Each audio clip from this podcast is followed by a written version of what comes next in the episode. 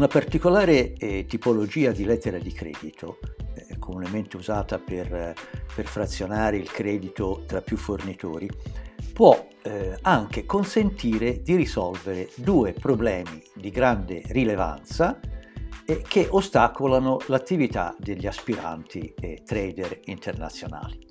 Il primo problema è l'esposizione finanziaria e il secondo è il rischio di scavalcamento che affligge tutti gli intermediari export. Eh, la lettera di credito di cui parliamo oggi è la lettera di credito trasferibile. Un particolare utilizzo di questa lettera di credito perfettamente lecito e collaudatissimo, consente di svolgere l'attività di trader internazionale in sicurezza e senza sostenere alcuna esposizione finanziaria e quindi diventare trader internazionale è anche l'aspirazione degli intermediari export eh, perché la lettera di credito eh, trasferibile se correttamente preparata e utilizzata può anche proteggere dal rischio di scavalcamento e che poi è la vera croce eh, di ogni intermediario.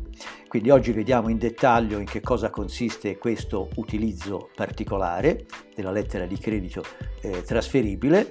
Eh, tra l'altro è un utilizzo che incredibilmente eh, risulta essere poco conosciuto e ancor meno utilizzato.